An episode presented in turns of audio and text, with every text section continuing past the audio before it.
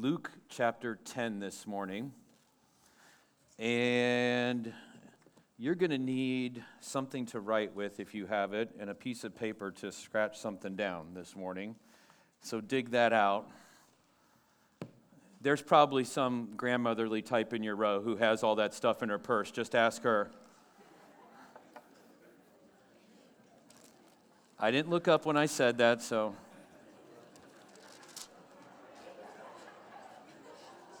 Come on, you know it's true. You know it's true. Tony got yours. Yep, she's a grandmotherly type. While you're uh, getting settled there, let me, um, let me encourage you about something. If you get the weekly emails, um, and, and do me a favor when you get those weekly emails, actually read those things because there's some important stuff in there. I know some of you are like, oh, it's from the church, delete. I know because you've told me that. You've told me you do that. When you get those emails, there's, there's some interesting stuff in there, but in this last email that Jarena sent out on Thursday, um, we had in there a link for registration for the summer marriage intensive.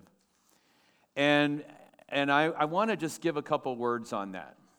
Um, one of the things that I've noticed in my many years of being married is, is that over time I let things slide. Anybody else? Husbands are now being nudged by their wives. And, and we let things slide, and, and one of the big things that we let slide is, is our commitment to our marriages and, and things that are important. And Tuesday nights in June, June 1st, June 8th, the 22nd, and 29th, I'm going to ask you to make an investment in something important your marriage. Is your marriage important enough to invest in? And, and, and it doesn't mean that if you come to this that you're like admitting we are in big trouble. No, no. No one is going to be standing there taking pictures of who walks through the door and is like, yes, there they are. They're the people. Um, the intent is, though, for us to gather and to, to reacquaint ourselves with what God has to say about our marriages. Now, that might scare some of you. It scares me. Because here's the thing I know that I'm not getting it right all the time. Anybody else in there with me on that? I'm not getting it right all the time. And, and, and so I think we all need to sharpen up. Um, this summer marriage intensive is for those who are married, those who are newly married, still living the honeymoon dream, whatever that was. Those of you considering marriage who, thinks it's, who think it's all a honeymoon, you won't when you're done. But it is an important thing, and I would encourage you to, to join us for that. And you can click on that link and register. The only reason that I would ask you to register is, is we're going to be supplying some materials for it, and I want to make sure that I have enough for you as we begin that. So, Luke chapter 10 this morning.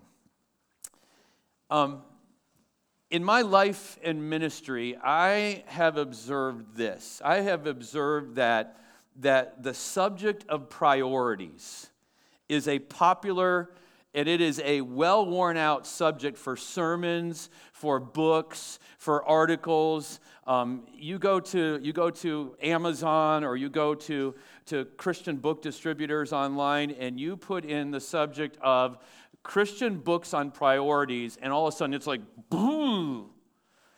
And, and Christian books on time management and all these things. And, and, and it, it is something that honestly I think preachers just pick because it'll preach well. It'll make people feel bad, like they're not doing enough. And, and after all, we've done our job if we make you feel bad when you leave here this morning. Okay? That, and I think that's sometimes what happens. I grew up in an era where, where and I grew up in, in, in a pretty conservative Christian background, that, that the measure of one's commitment to Christ was measured by the amount of time that you spent in the church building. Anybody else can relate to that? Oh, yeah, Sunday morning, Sunday night, and if you're a good Christian, you showed up on what other night? Wednesday, and if you're a really good Christian, you showed up on Thursday to go evangelizing. Anybody else relate to that? That, that was my experience growing up. And, and, and honestly, in my growing up years, my formative years, I looked around and, and, and, I, and I, I just compared myself to other kids because, after all, I was a kid, right? And, and, and the ones that were always there were the ones who were the ones who were considered to be really spiritual.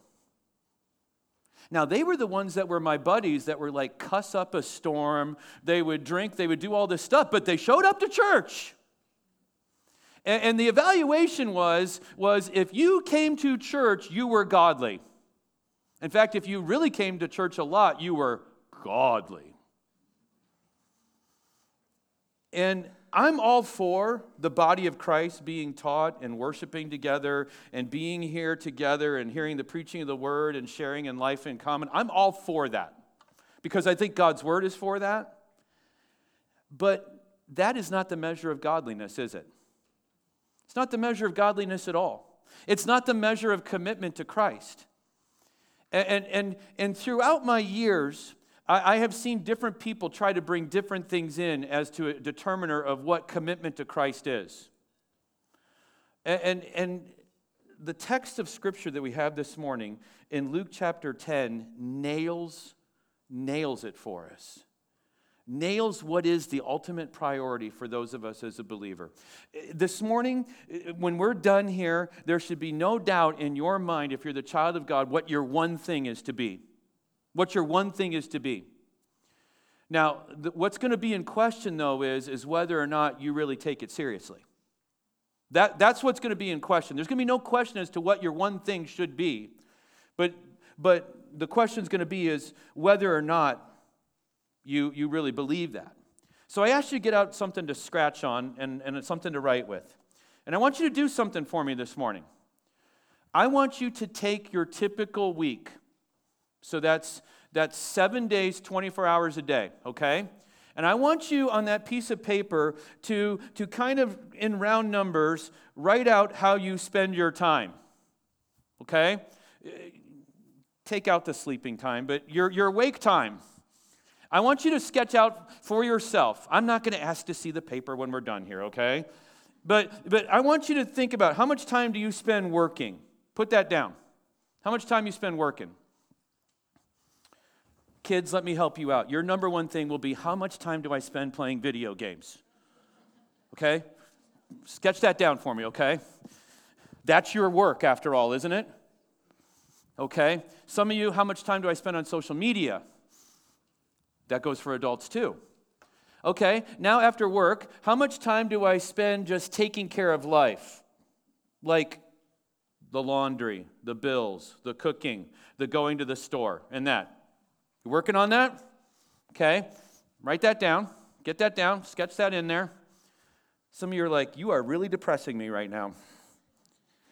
How much time do you spend for free time? Sketch that in there. Like, what is free time, right? Sketch in there how much time you, you spend, you spend um, taking care of yourself. If you take long showers, that's going to add up. Okay? Get a good idea of what your week looks like. And then I want you to now, after you evaluate what your week looks like, I want you to look, look at that piece of paper, you sketch that down, and I want you to ask yourself two questions. How much of the time do I spend during the week? How much of it is on important stuff? Okay? When I'm, when I'm looking at the stuff that you do, how much of it is important stuff? And then I want you to ask this question How much of my time is spent on things that will last for eternity? How much of my time is spent on things that will last for eternity? Because after all, look up here. Are you going to spend more time in this life or in the life to come? Are you sure of that? But this life is pretty important, though, isn't it? I mean, after all, it's kind of important to go to work if you have a job, isn't it? That paycheck is pretty important, isn't it? Making that house payment's pretty important. Having food on the table is kind of important, isn't it?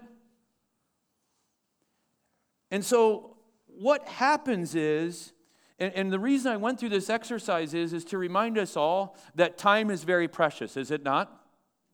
Time is very precious. We, we can't go back and get do overs for stuff that we did wrong yesterday. I can't go back and, and redeem the time from yesterday, can I?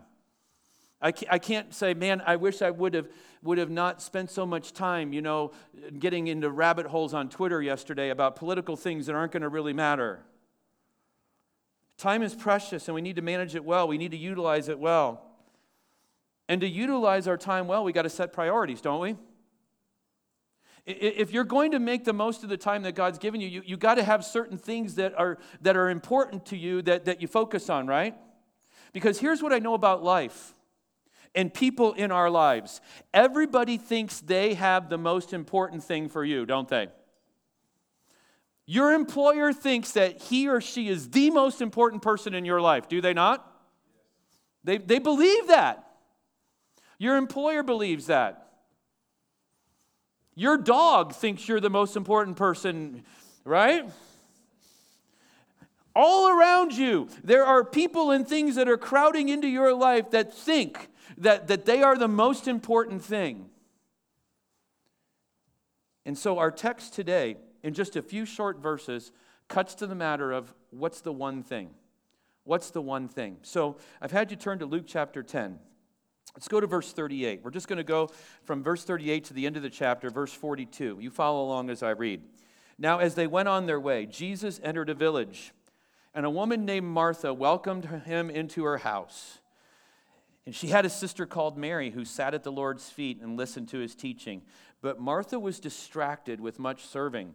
And she went up to him and said, Lord, do you not care that my sister has left me to serve alone? Tell her then to help me. But the Lord answered her, Martha, Martha, you are anxious and troubled about many things. But one thing is necessary. Mary has chosen the good portion which will not be taken away from her.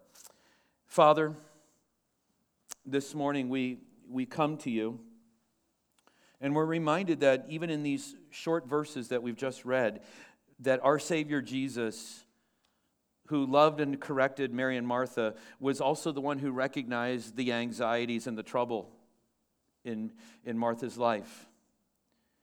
You are fully aware Uh, of what's going on in our hearts. You're fully aware of what's happening in the world around us. You're fully aware of, of those things that trouble us. You're fully aware of those things that, that keep us awake at night. You're also fully aware of those things that, that we're disappointed about.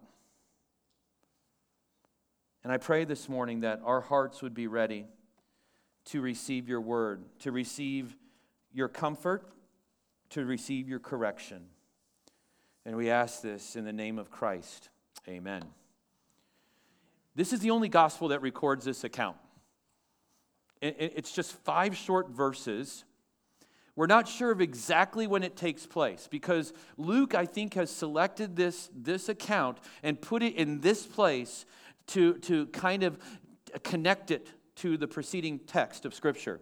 And the preceding text of Scripture that we went through last week was the parable of the Good Samaritan, which, if you remember when we talked about this last week, this isn't just about doing good for other people. The Good Samaritan, the parable of the Good Samaritan, was about salvation.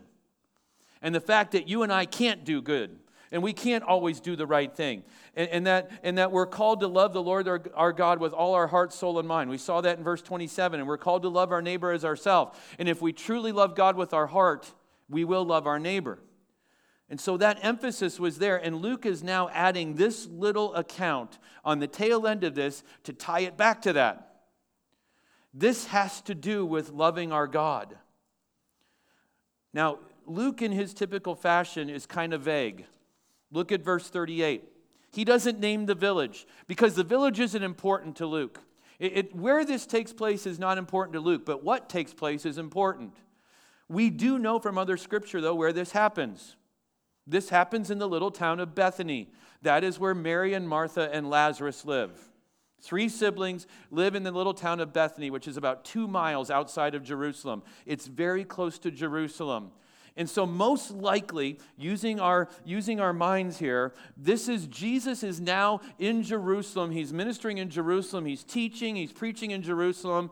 And, and he is, after he's done with a hard day of that, he's going back to Mary and Martha's house. Okay? And so we have now, as we begin here, the tale of two sisters.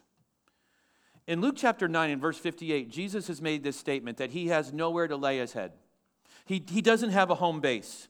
He, he, and he did have friends, though. He had people who supported him. And Mary and Martha and Lazarus were some of those people who were right there, who were partners in his ministry. They, they believed in what he was doing, they believed in what he was preaching. And so they, they offered to him a place to stay. John chapter 11 tells us this that, that this was a kind of unusual friendship for Jesus. It says that he loved these people. He loved Mary and Martha, he loved Lazarus. These people were near and dear to him. This is the same Mary who, in John chapter 12, as it gets closer to the Lord's crucifixion, will show up at a dinner party and she will take that, that, that flask, that, that box of, of ointment, and she'll break it open and she'll anoint the Lord's feet. There is a great love here. And, and, and there's a deep friendship between Jesus and this family. So, so understand here who we're dealing with here. We are dealing with close friends of Jesus. Okay?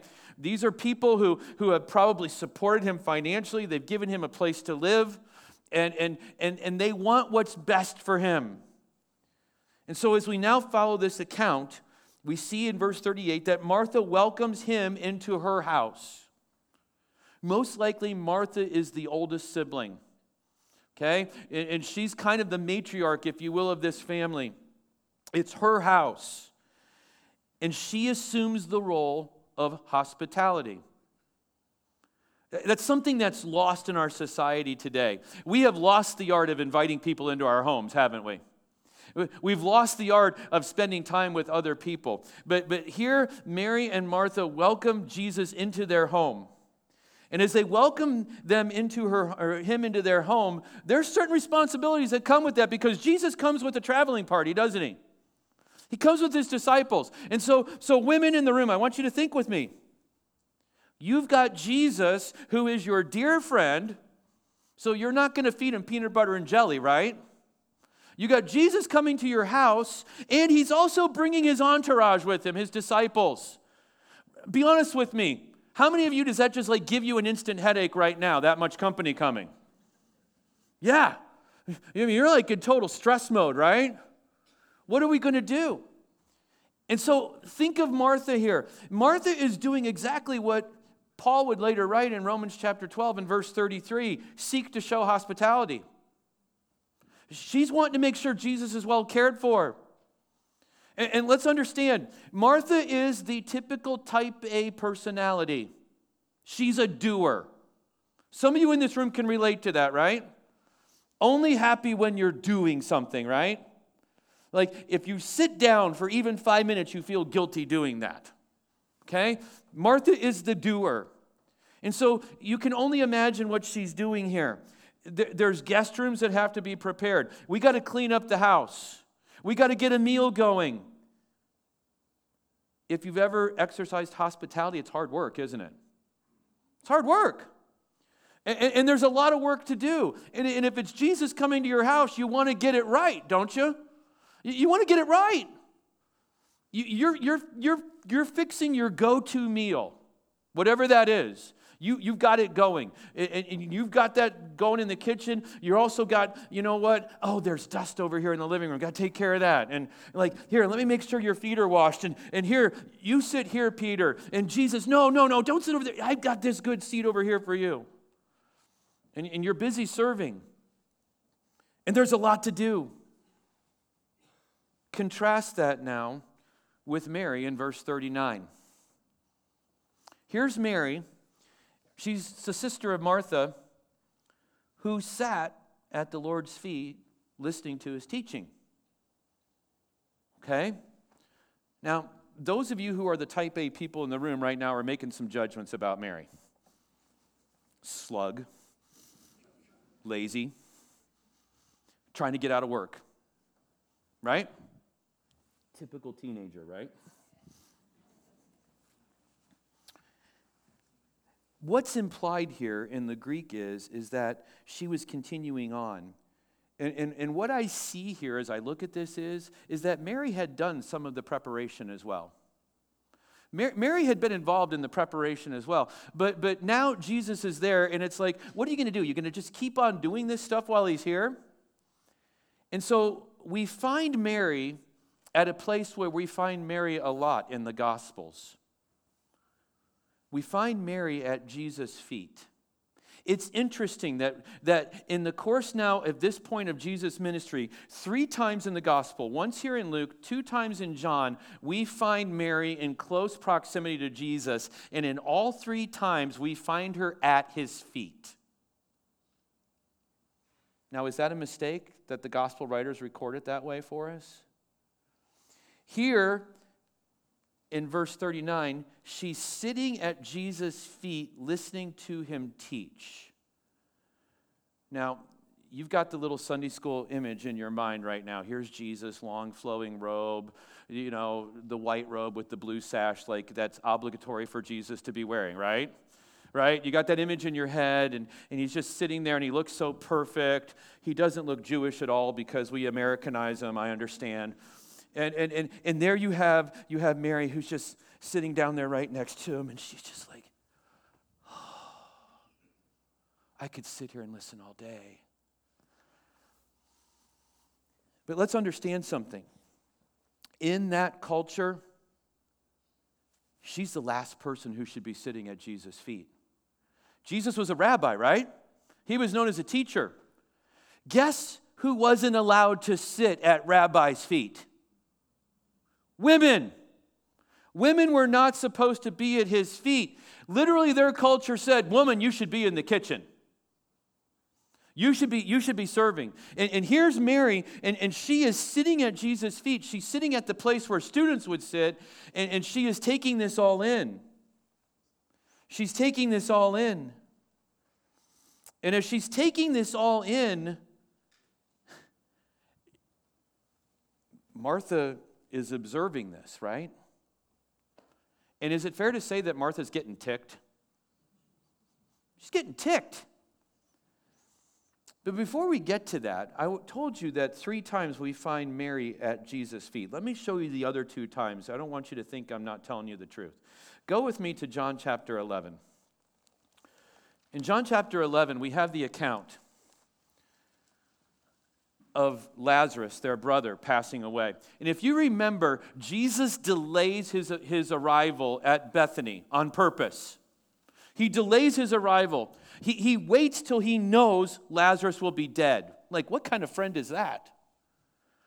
But when he shows up, when he shows up, Martha comes out, and we're going to come to that later on in our, in our message this morning. But, but understand this we find Mary and go to verse 28. So, so Martha comes back into the house and reports. And she said, When she had said this, she went and called her sister Mary, saying in private, The teacher is here and is calling for you. Mary, Jesus is here and, and he wants to talk to you. And when she heard it, she rose quickly and went to him. Now, Jesus had not yet come into the village, but was still in the place where Martha had met him. And when the Jews who were with her in the house, consoling her, saw Mary rise quickly and go out, they followed her, supposing that she was going to the tomb to weep there. Now, when Mary came to where Jesus was and saw him, she fell where?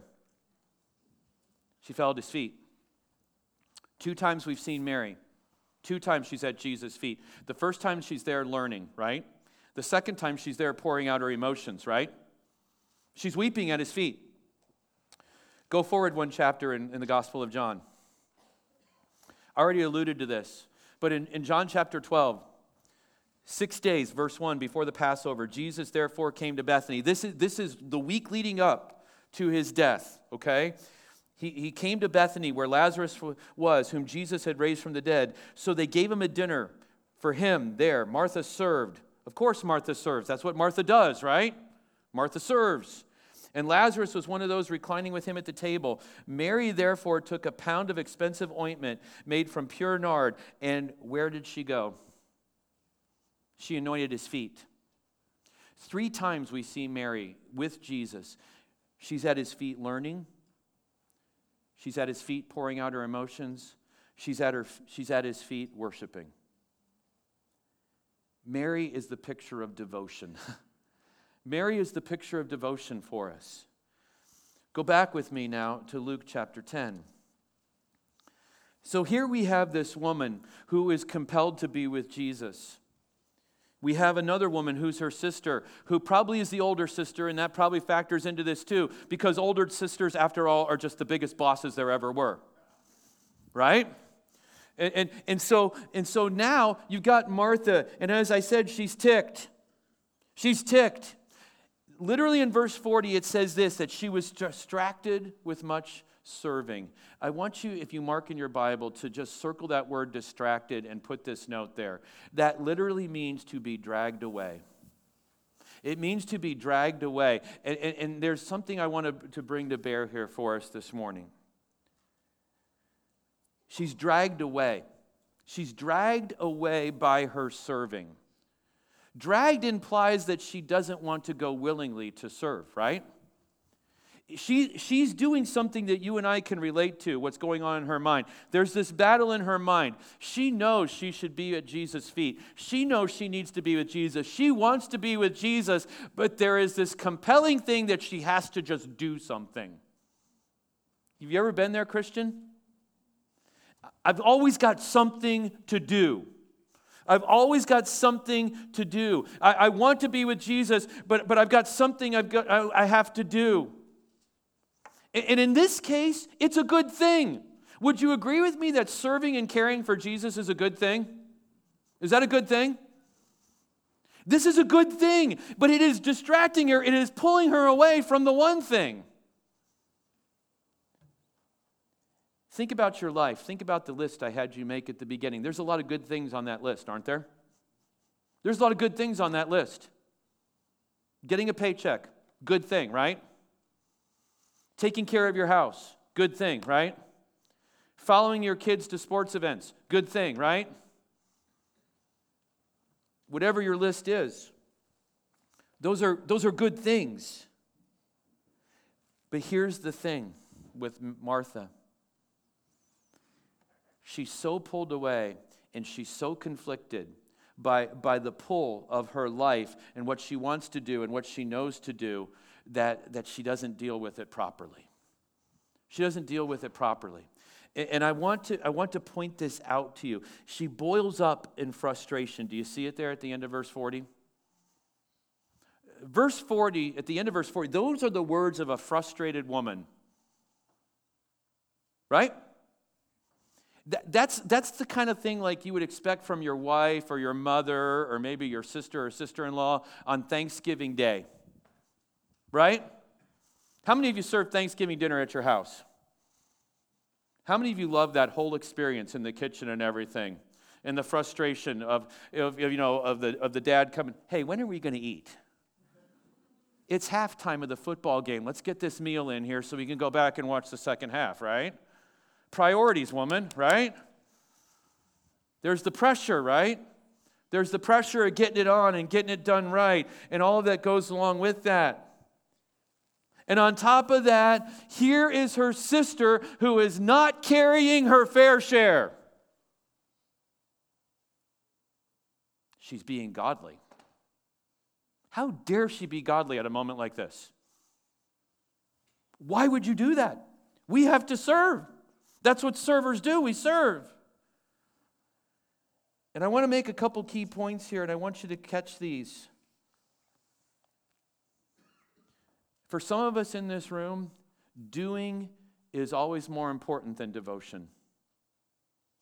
It's the way we're wired. Doing is more important than devotion. And when doing is more important than devotion, we see ourselves as indispensable because we're the doers. We're the doers. Where would you be without the doers? And when you start to see yourself as indispensable and more important than others, you can fall into the same two traps that Mary Martha fell into here. And I want you to see the two traps that she falls into. Number 1, when you when you see yourself as more important and, and doing is more important than devotion, the first trap that you might fall into is, is that you can assign wrong motives to God and to others. Is that you can assign wrong motives to God and to others. Notice the wrong motive that she assigns to Jesus here in verse 40 Lord, don't you care? Just, just let that sink in. Here is a woman who loves Jesus who, who in, in, in a matter of less than a year is going to find out how much Jesus cares when he shows up to whenever their brother dies. And, and she literally can utter the words to Jesus You don't care. Don't you care? And don't you care about what my sister's doing? And don't you care about all this work that's got to be done? Jesus, why have you stopped caring about this? Friend, let me ask you a question Has God ever stopped caring? Has He? Do you ever feel like He has stopped caring? You want to know why? We're going to find out why in just a moment. But here we find that when doing is more important than devotion, it's easy for us to assign wrong motive to God. And she's assigned wrong motive to Mary. She has assumed that Mary is like the most evil pe- person on the face of the earth right now. Hasn't she? My sister's got problems, Jesus, and you don't care. But there's a second trap. And this is the one that's really scary.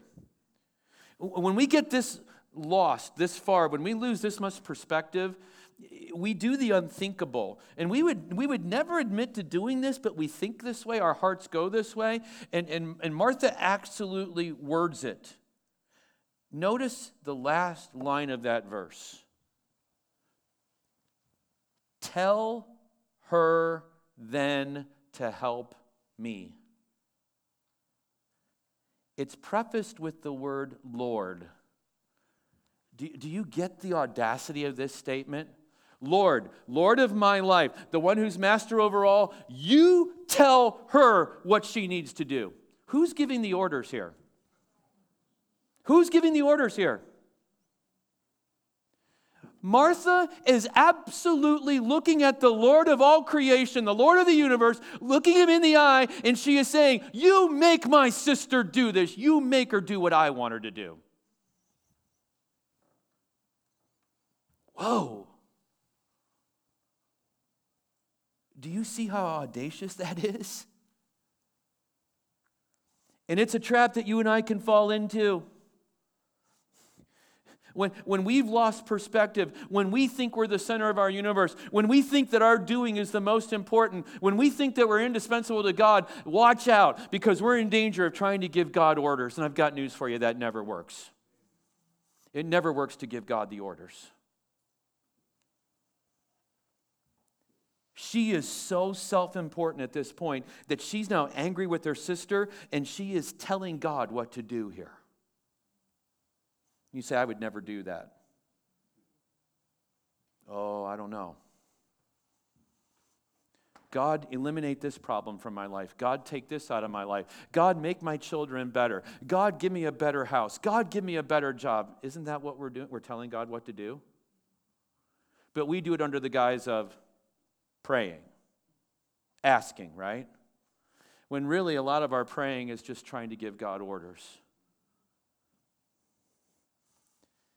But I want you to see what a true friend does. Proverbs 17 17 says that a friend loves at all times. And Jesus loves these people, and he's a dear friend. If I'm Jesus and she has just said that to me, oh boy. Remember whenever James and John said to Jesus, Should we call down fire? This might be the time to do it. This might be the time to do it. No, but notice Jesus. Verse 41 But the Lord answered her, Martha, Martha. Now, Jesus doesn't always answer and address people by using their name twice. And, and, and, the significance of this is, is that the repeating of a name is a sign of intensified emotion. In this case, it's not anger. Notice his next words. They're insightful words. He looks right to the heart. The, the, same Jesus who looked right past Martha's exterior and saw this frustrated woman and saw this woman who's upset with him and upset with her sister, he, he looks right beyond that to look at her heart and he says this You're anxious and you're really troubled. You're anxious and you're really troubled. You might be hiding your anxiety, you think you're hiding it really well, but you're not hiding it from God. Your heart that's troubled, you might think you're hiding it from your family, from your spouse, from your kids, from your coworkers, from your neighbors. But, but, but here's the thing you're not hiding it from God. And He sees it. And He doesn't just say, you know what? You should probably go to the doctor and get some anti anxiety meds here. He doesn't say that. You know what he says to her in verse 42? He says, You need to get your life in order. And he's not saying that in a rebuking way, but, but he's just pointing out. He, he says in verse 42 one thing is necessary, one thing is needful. There's one thing that, that, that you're missing here, and it's the most important thing, Martha.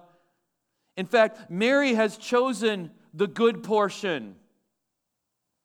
The good portion. Where, where does that come from? Well the romans the romans had this, this idea and this belief in, in, the roman society that, that in every meal there was one part of that meal that was the best part of the meal imagine if you will a big piece of filet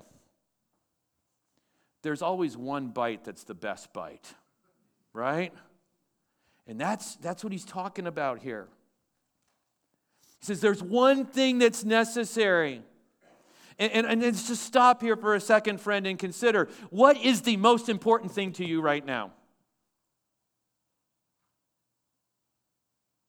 There's only one thing that really matters.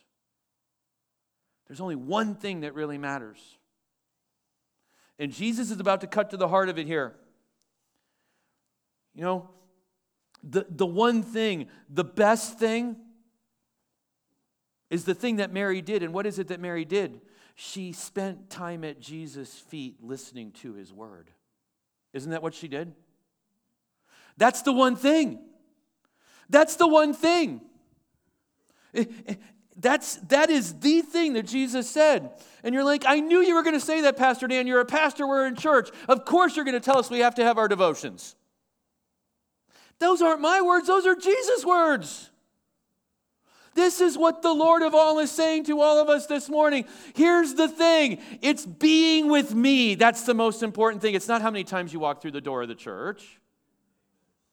It's not, it's not how many people you handed a tract to. It's not, it's not how many old ladies you helped across the street. It's how much time did you spend with me? Because here's what Jesus knows the more time you spend with me, the more you'll be like me. The more time you spend with me, the more you'll be like me, and all that other stuff will sort itself out. Jesus patiently points Martha to this truth. Hey, Martha, serving is good, it's not a bad thing, but hearing and obeying God's word is better, it's best.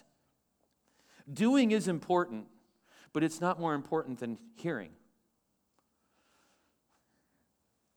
And, friend, this morning, in, in, in, all the doing, in all the doing that we have to do, the grind of your job, the laundry, the dirty dishes, the getting your kids here and there, the, the coming to serve at church, the, the mowing of your grass, the going to the doctor, and I could keep going on with the list, right? In all the doing, it's easy to get like Martha and be distracted and feel like we're in a tug of war and we're in the middle. You with me on that? It's really easy. And here's the question Am I going to do the most important thing? Jesus has told us, I told you at the beginning of this message, there's not going to be any question about what the one thing is. The question is going to be whether or not I really believe it. The question isn't whether or not it really is the most important thing. Jesus said it was, so it has to be, right? Hello? Nod your heads yes. You awake? If Jesus said it's the most important thing, is it the most important thing? The question is will, will I submit to that? And here's the thing Does Jesus ever ask any of his followers to do anything that's not for their good? He's asking us to do something that's for our good. He's saying the best thing is, is to be here at my feet. Now, maybe you're sitting there and you're saying, well, that's not going to get the bills paid, PD. That's a legitimate thing, right? It's not going to get the bills paid, PD. It's not going to solve it's not going to solve the issues that I'm dealing with in my life. It's not going to fix my marriage, PD. It's not going to take care of this problem, PD. Here's what I know. God way back, way back in the book of Deuteronomy said this, man shall not live by bread alone, but by what? Every word that proceeds from the mouth of God.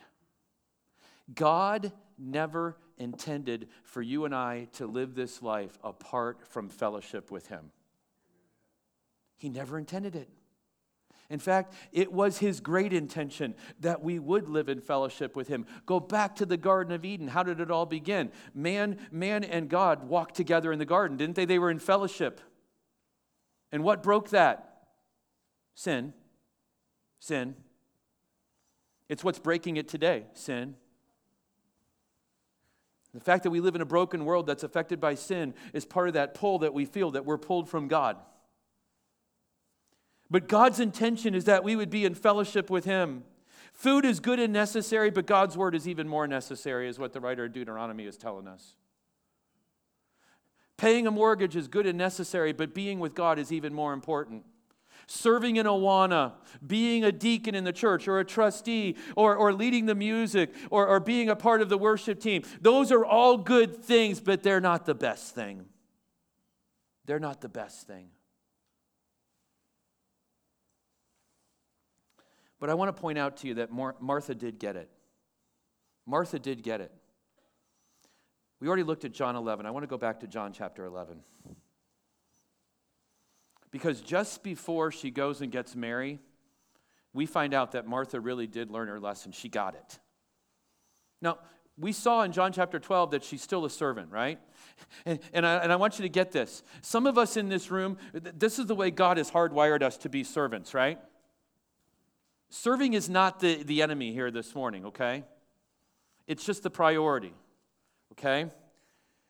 I want you to see that Martha did get it. So, when Jesus shows up, and, and, and here's the thing Jesus intentionally waited to show up because he found out Lazarus was sick. Word got to him that Lazarus was sick, and he tells his disciples, We're going to wait. And the disciples are like, Say what? No, Lazarus is sick, Jesus. Did you not hear that? Like, you need to get down there now. He's like, No, we're going to wait. Look at verse 6. So when he heard that Lazarus was ill, he stayed two days longer in the place where he was. Boy, that's a real loving friend. Yeah, because he's got some things to teach Lazarus, Mary, and Martha. And so he shows up in verse 17, and Lazarus has been in the tomb for four days. Four days is, is really significant because the Jews believed that for the first three days that, that somebody was dead, there was a possibility they might come back to life. The fourth day, he was, they, the Jews knew he was dead.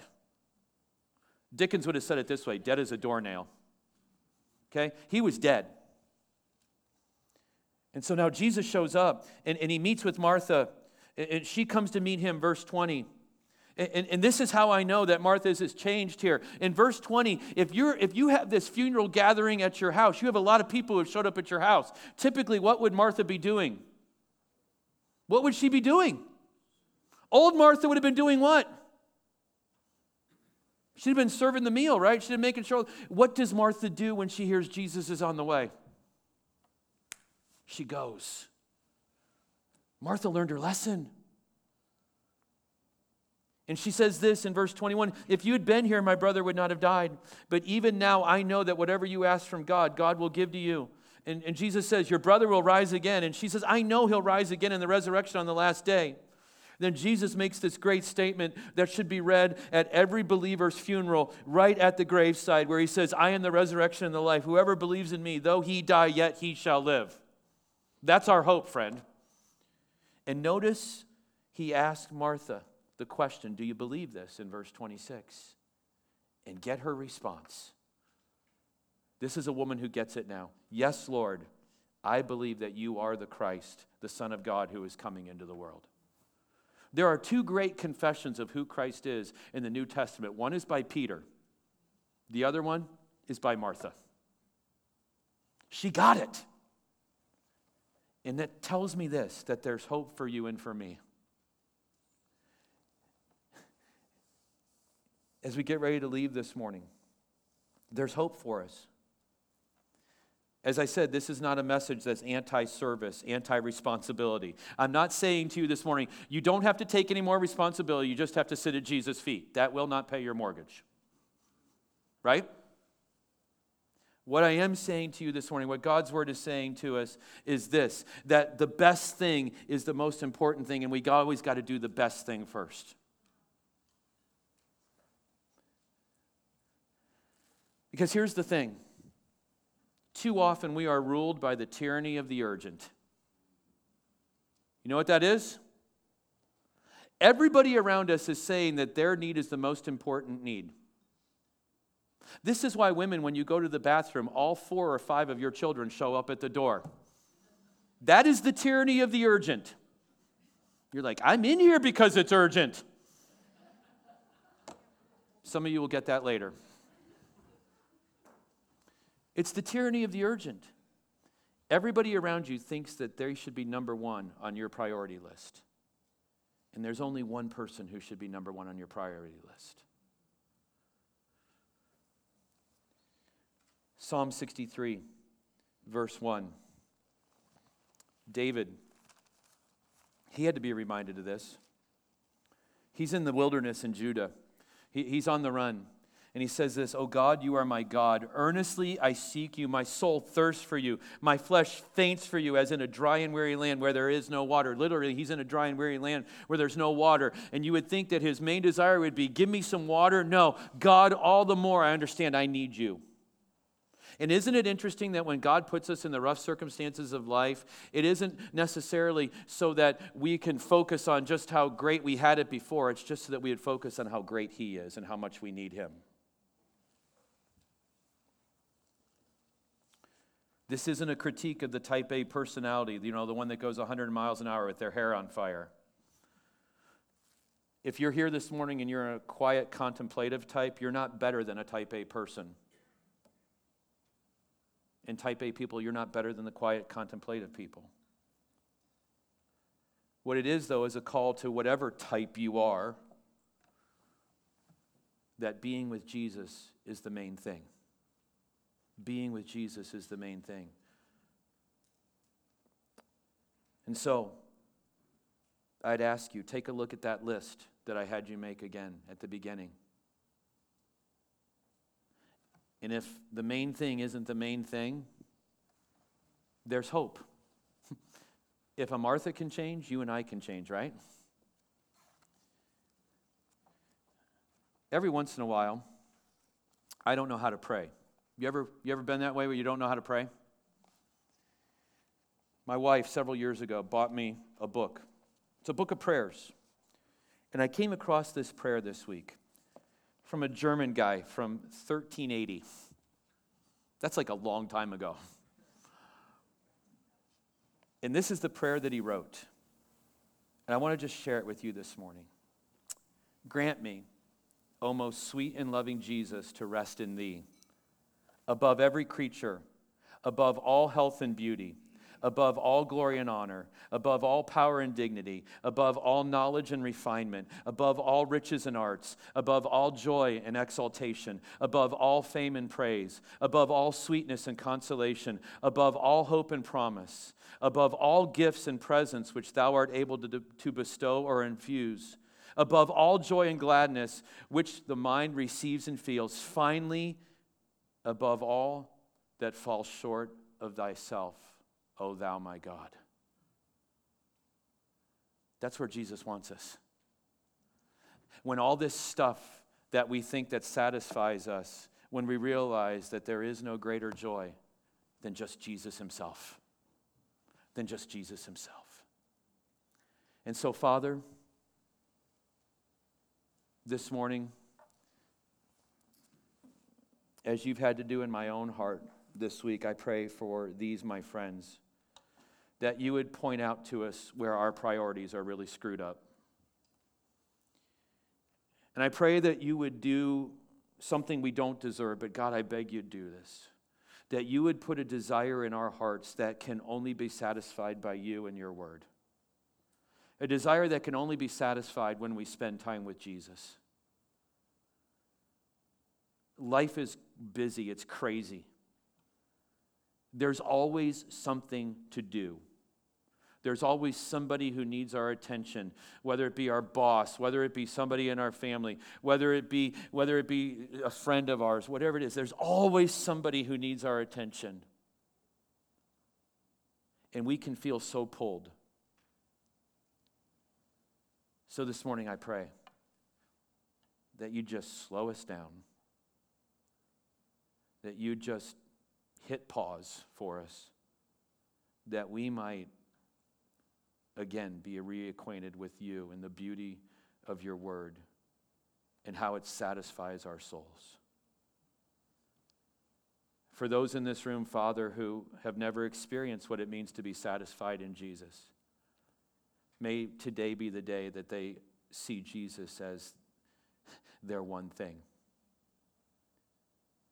Make us hungry for your word not just on Monday morning, but Tuesday and Wednesday and Thursday and the rest of this week, Father. May we delight in you. Give us courage to, to, to reorient our lives so that our lives would reflect those things that are important, not the things that are urgent. And we ask this in Jesus' name. Amen. You are dismissed.